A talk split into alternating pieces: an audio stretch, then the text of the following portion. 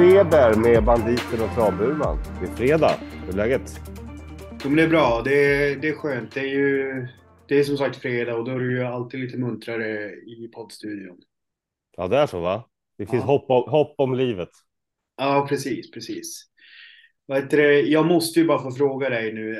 Du har ju haft smygform nu typ senaste veckan och i onsdag så smällde du dit den på, på V86an. Eh, riktigt snyggt system där, där det tyvärr inte blev den maxklaffen man kunde hoppas på med tanke på hur systemet var byggt. Men jag måste ju fråga, hur fan kom du fram till att du skulle spika Marianne Lane? Men vi var inte vi inne på det i podden redan? Diskuterade vi inte det? Vi hade väl avslaget va?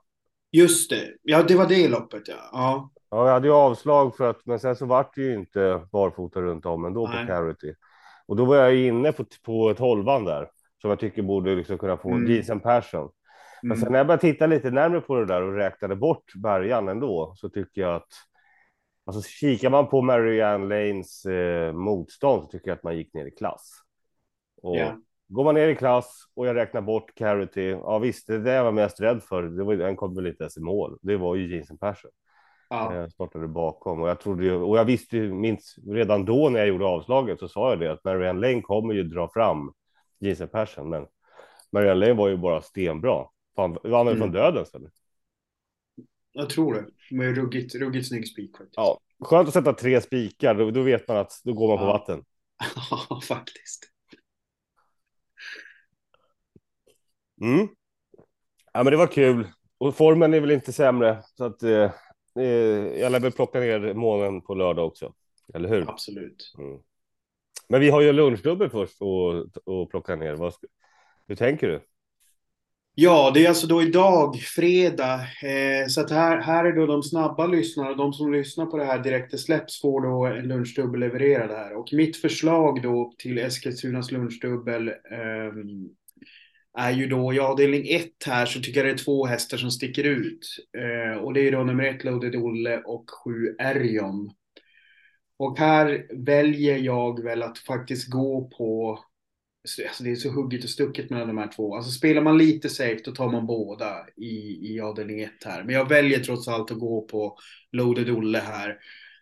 Trots spår 1 så tror jag att eh, så tror jag att han eh, sitter i spets där med Marcus B. Svedberg och då tror jag han blir svår att plocka ner. Jag tror att Erjan är väl den som är värst emot. Så eh, spelar man safe tar man båda. Jag kör ett Loaded Olle på min raka. Avdelning två, då väljer jag att gå på nummer två, Can Can Brewline. Och det är för att Hanna Rexhammar hade ju ut en häst i onsdags som var riktigt bra. Den här, det var också en som du hade spikat. Jag hade spikat den också. Vad fan hette den? Money Matters med Mm. mm. Jorma Kontio.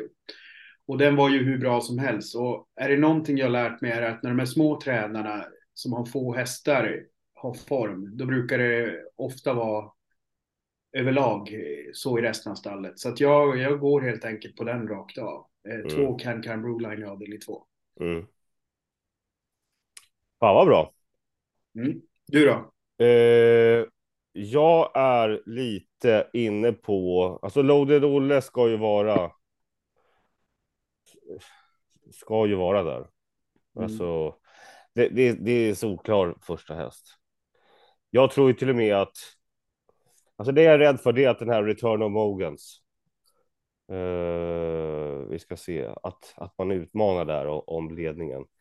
Men håller Svedberg upp det med Olle, då, då, ja, då ska det faktiskt kunna gå hela vägen. Det är inte jätteroligt, men det är korta häcken.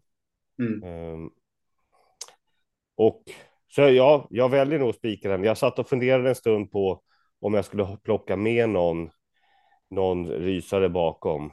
Ehm, men ja, det känns ganska kallt. Så jag spikar också. Olle. Jätteroligt. Ja. Men i andra, jag är faktiskt inne på samma. Jag var lite tveksam så att titta på den här tvåan som du var inne på nu. Ja. Can Can Broline. Och Det är väl ganska, alltså jag tror ju femman är snabbare ut om Andy Pellini. Mm. Eh, men där vill man nog ha släppa eh, till Can Can Broline. Det tror jag. Dock så har ju Can Can Broline galopperat i två starter, men det har också varit bakom bilen. Nu är det ju volt så det kan ju vara lite fördel. Eh, Så att jag har den absolut som, kommer den till spets, då är det hästen att slå. Däremot så är jag lite sugen på att kanske plocka just som vi har jobbat tidigare. Nu har jag inte pratat med och vi vet ju inte, men eh, femman skulle kanske vara intressant i ryggen om de mm. orkar hela vägen. Eh, men ja, jag tror att de kan rinna undan, så vi är inne på samma där. Så att egentligen så är väl en 1-2 är den tråkiga, men kanske den stabila. Ja, men jag menar, alltså så som oddsen ser ut nu så är det ju inte så jävla, alltså det är klart det kommer ju sjunka sen kanske, men tre, tre gånger fyra, säg att man får tio gånger pengarna, då är det ju ändå helt okej okay, liksom. Om ja, det är helt okej. Okay. Ja. Och tar man med femman, då, ja, då skjuter du höjden. Exakt. Grymt. Vad, eh, du, ja, du brukar ju snurra runt lite grann. Vad, vad har du på hjärtat? Ja, men jag tänkte vi kunde prata lite grann om det här hur man definierar olika typer av system. Um, det vill säga om man, om man har ett system som kallas ett skrällsystem. Uh, vad, vad, definierar egentligen det liksom i, i hur man spelar och hur man varvar och så vidare? För jag tänker så här, jag tänker så här att en okunnig travspelare tänker så här kanske att Eh, nu, är, nu är man inne i, i, eh, i bubblan själv så det är svårt att leva sig in där. Men jag kan tänka mig att om jag hade varit helt okunnig inom trav och så tänker jag så här, ah, ett skrällsystem, fan det borde man kunna vinna mycket pengar på. Så det kanske jag är sugen på att köpa. Men om man då egentligen bara spelar favoritspikar och liksom typ knappt chasar någonting utan bara kör sträcklistan och kallar det ett skrällsystem och så varvar man det 51 gånger. Är det verkligen ett skrällsystem då? Nej. Avgå alla ja, framförallt ett ombud som ska avgå, men du kan inte nämna vilket det är. Men de, de som vet, de vet.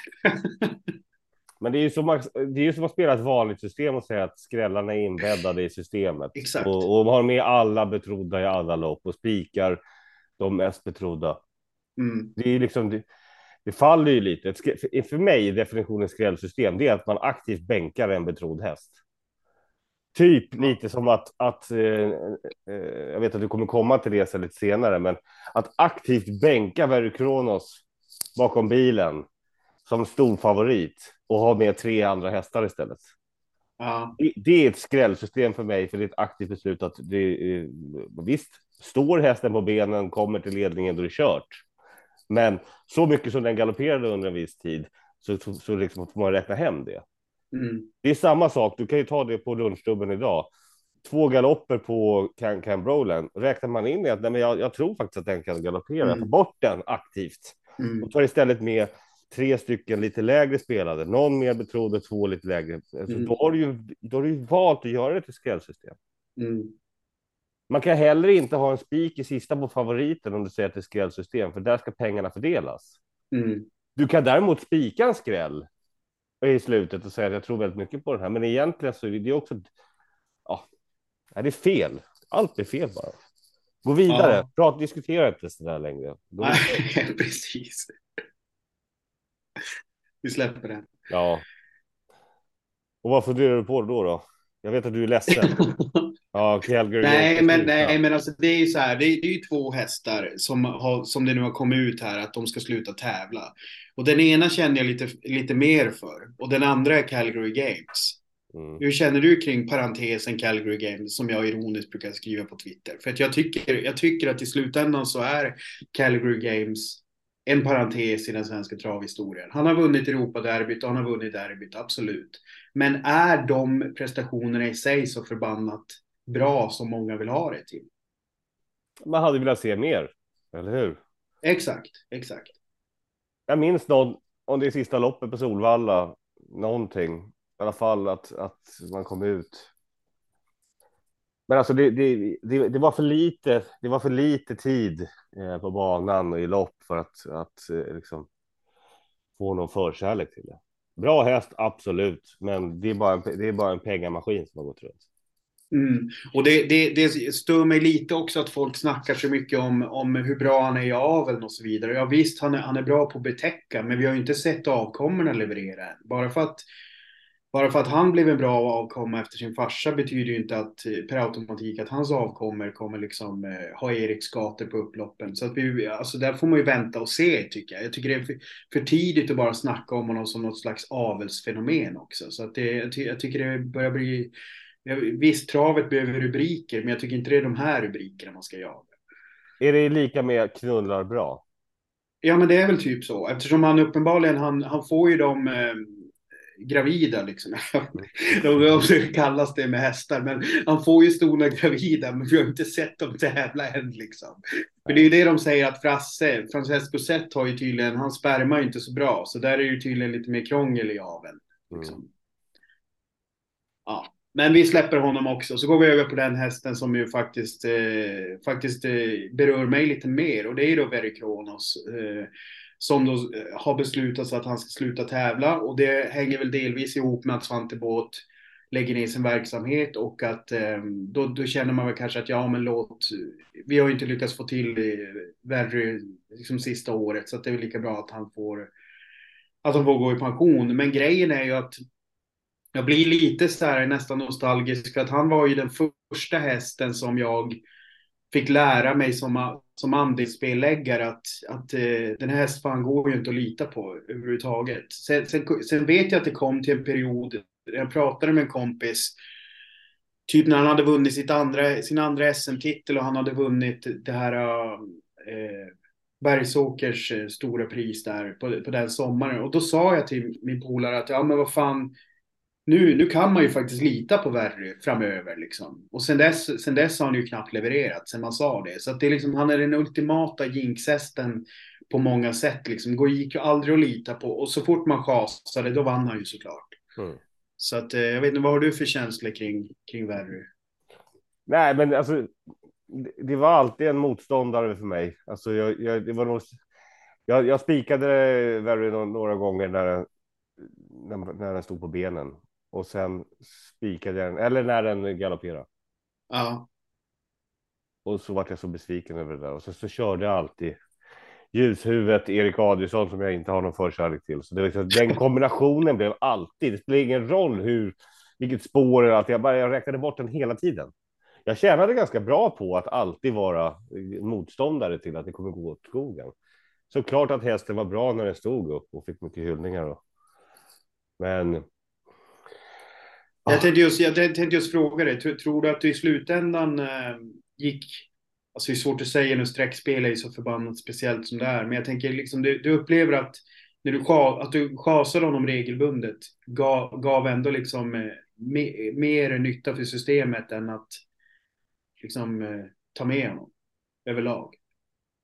Ja, för, förutom de gånger när han faktiskt bara gick ut och bombade. Ja. Så är det ju.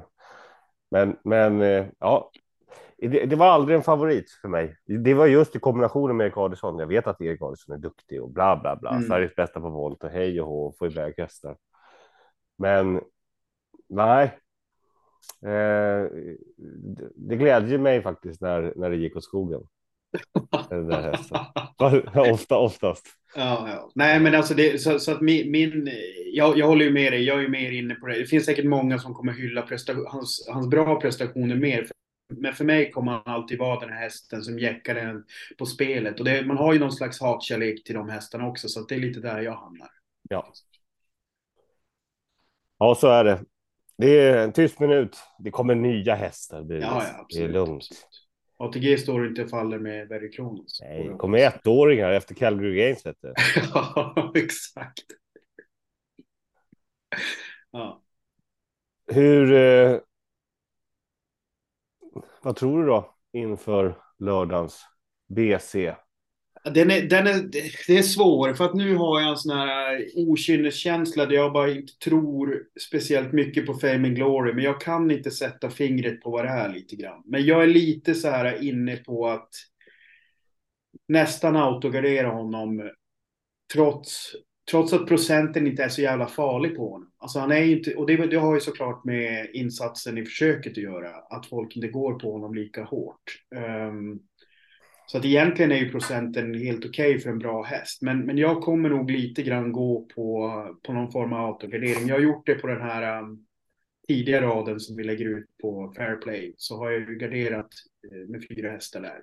Ja. Och, um, så att jag, mitt system som jag gör kommer jag nog bygga lite grann mer på att det, på att det blir svårt. Och så sen hoppas man att det inte blir en eh, femrättsjacke. Ja. Du då?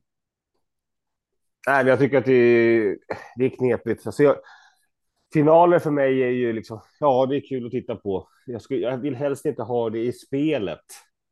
Nej. Det är vissa hästar som, som, som är bättre än andra.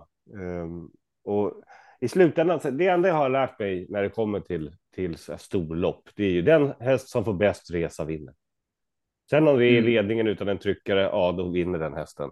Eller så, så blir man framdragen, sitter i andra spår och så liksom dundrar man förbi de andra. Det, så det, för mig handlar det egentligen bara om positionen. Vad tror jag att de kommer i för positioner? Ja. Och om Borsa nu tar, för det är väl samma lopp va? Ja. Tar ledningen här nu. Men då måste, ju, då måste man ju köra för att ta sig dit, för den, den tar inte det automatiskt. Då, då har den ju redan. Den har ju redan vunnit från den positionen tidigare. Så var, då, då blir man ju inte förvånad över att, att att eh, man skulle kunna rinna undan från samma position. Blir det mer körning i en final? Alltså, jag tycker fortfarande så här. Det borde vara full laddning från alla när det är när det är final och det är så mycket som står på spel. Men samtidigt så känns det som när när de väl är i, i, mitt i, i loppet så känns det som att alla bara försöker ta sig i mål. Att inte göra bort sig mer. Ja, men det, det hänger ihop med prispengarna, för prispengarna är ju högre även på andra till eh, sjunde plats jämfört med vanliga lopp. Ja. Men eh, jag måste ju också påminna om den här spaningen som jag gjorde i något tidigare avsnitt där med Peter Untersteiner i kvallopp. Alltså jag tycker den är applicerbar i final, finaler också. Så jag, jag kommer liksom kolla på framförallt topp 4 och topp 5-spelen med exempelvis Peter. För att han har ju den här... Eh, fan, nu har jag för många tabbar igång så att jag... fan heter den? Eh, det är väl i det loppet. Dålig podd här, men jag ska se om jag får fram den, om min dator pallar med det. Mm. Uh...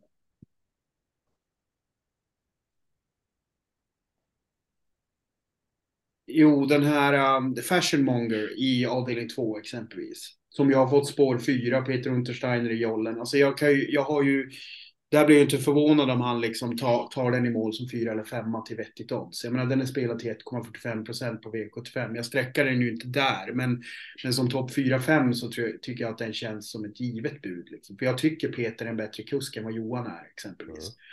Mm. Eh, så att sådana spel kommer jag nog faktiskt försöka hålla lite koll på. Samma med teaser senare i omgången också. Hon blir ju alltid så förbannat eh, lågt spelad. Eh,